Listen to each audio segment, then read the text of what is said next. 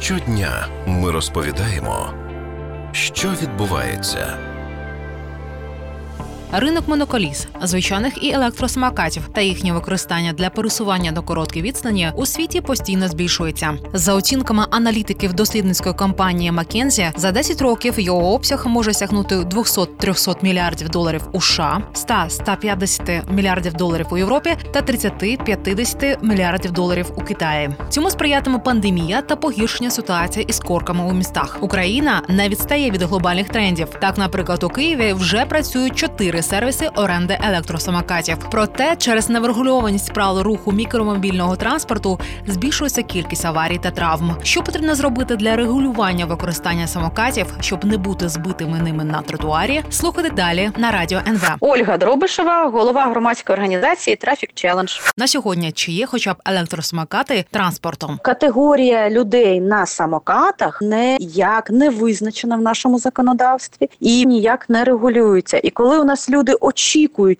Поліцейських, щоб вони бігали, нас доганяли, зупиняли, штрафували, то наші люди не знають законодавства на сьогоднішній день. Поліцейські не мають права ганятися за людиною на самокаті, не можуть без якихось певних ситуації, які вже трапилися, зупиняти людину, яка пересувається на самокаті. У нас нема закону, який би регулював цих учасників дорожнього руху, не тільки самокатників, але й моноколесників і інший легкий персональний електротранспорт. Якщо в нас немає закону, то як тоді оформлюють аварії за участі користувачів самокатів? Якщо ситуація трапилася на дорозі, це дорожньо-транспортна пригода. Але якщо ситуація трапляється на пішохідній зоні, тоді, оскільки цей транспорт ніяк не визначений нас в ПДР, це кваліфікується найчастіше не як дорожньо-транспортна пригода, а як інші види правопорушень, хуліганство або нанесення легких чи якихось інших ушкоджень. Але в Україні ці люди ніяк не фіксуються, не моніторяться. Теоретично, якщо трапилася така аварія, і ви зможете затримати цю людину, якщо вона готова відповідати, якщо вона не втікає, або якщо вона не на персональному транспорті, а на орендованому, там ще є змога ідентифікувати цю людину, тому що ви знаєте, що коли орендуються самокати, люди через картки орендуються ці засоби, і відповідно можна їх якось знайти. То якщо людина на персональному транспорті, з цим ситуація значно складніша. Що можна зробити? Перше, якось домовитися, чи зловити, чи просити людей на допомогу для того, щоб цю людину зупинити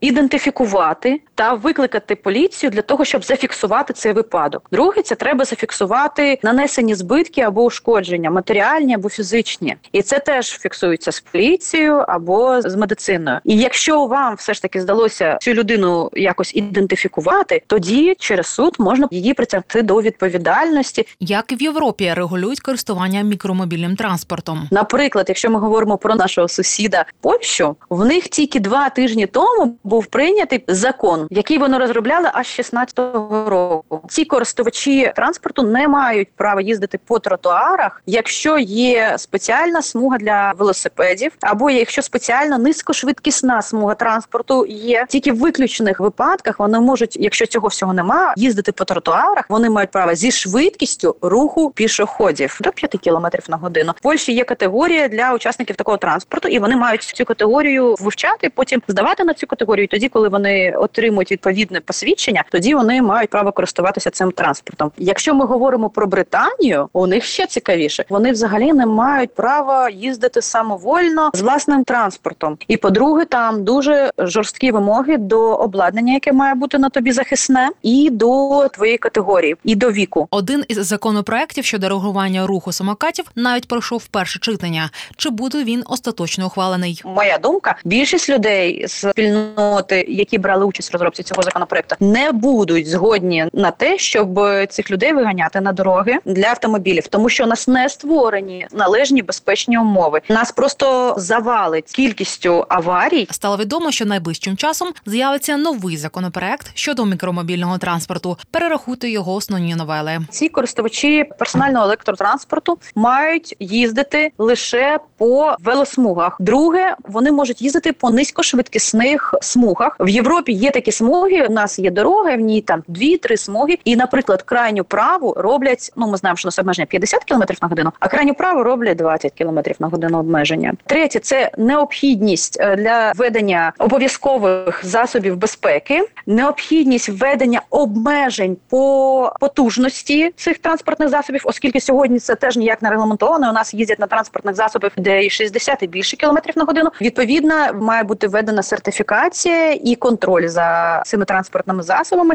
І окрім цього, ще обов'язково щоб було введено освіта для таких е, учасників дорожнього руху. Можливо, це буде якась програма з міністерством освіти по впровадженню обов'язкових нових програм в школах, і в жодному разі намагатися, щоб ці користувачі персонального транспорту не їздили по тротуарах. Експерти сподіваються, що цей новий закон ухвалять протягом року. Що тоді робити весь цей час пішоходам та користувачам самокатів, аби убезпечити себе. За вашу безпеку відповідальні ви самі. Після усвідомлення цього ми маємо піти до тих людей, яких ми обрали на місцях, адже дороги і інфраструктура міста зараз по децентралізації перейшли в керування місцевих органів влади, і добитися від місцевих органів влади повсемісного максимального покриття вулиць спеціальними доріжками. Або це буде на території тротуарів, якщо дозволяє ширина, або на території дороги, якщо там є узбіччя, на якому можна розташувати хоча б метр двадцять для велосмуги. Громада кожного населеного пункту може в себе зробити безпечне місце для пересування. Бюджети на це виділяються. Є фонди на обладнання вулиць. І чи ці фонди будуть використані на те, щоб закатати їх в асфальт, чи на те, щоб провести, хоча б однією білою лінією, відокремити смугу для руху мікромобільного транспорту, залежить від вас. Це Ірина Лопатіна, радіо НВ. І ми говорили із головою громадської організації Traffic Challenge Ольгою Дробушовою про те, як врегулювати статус самокатів на дорогах.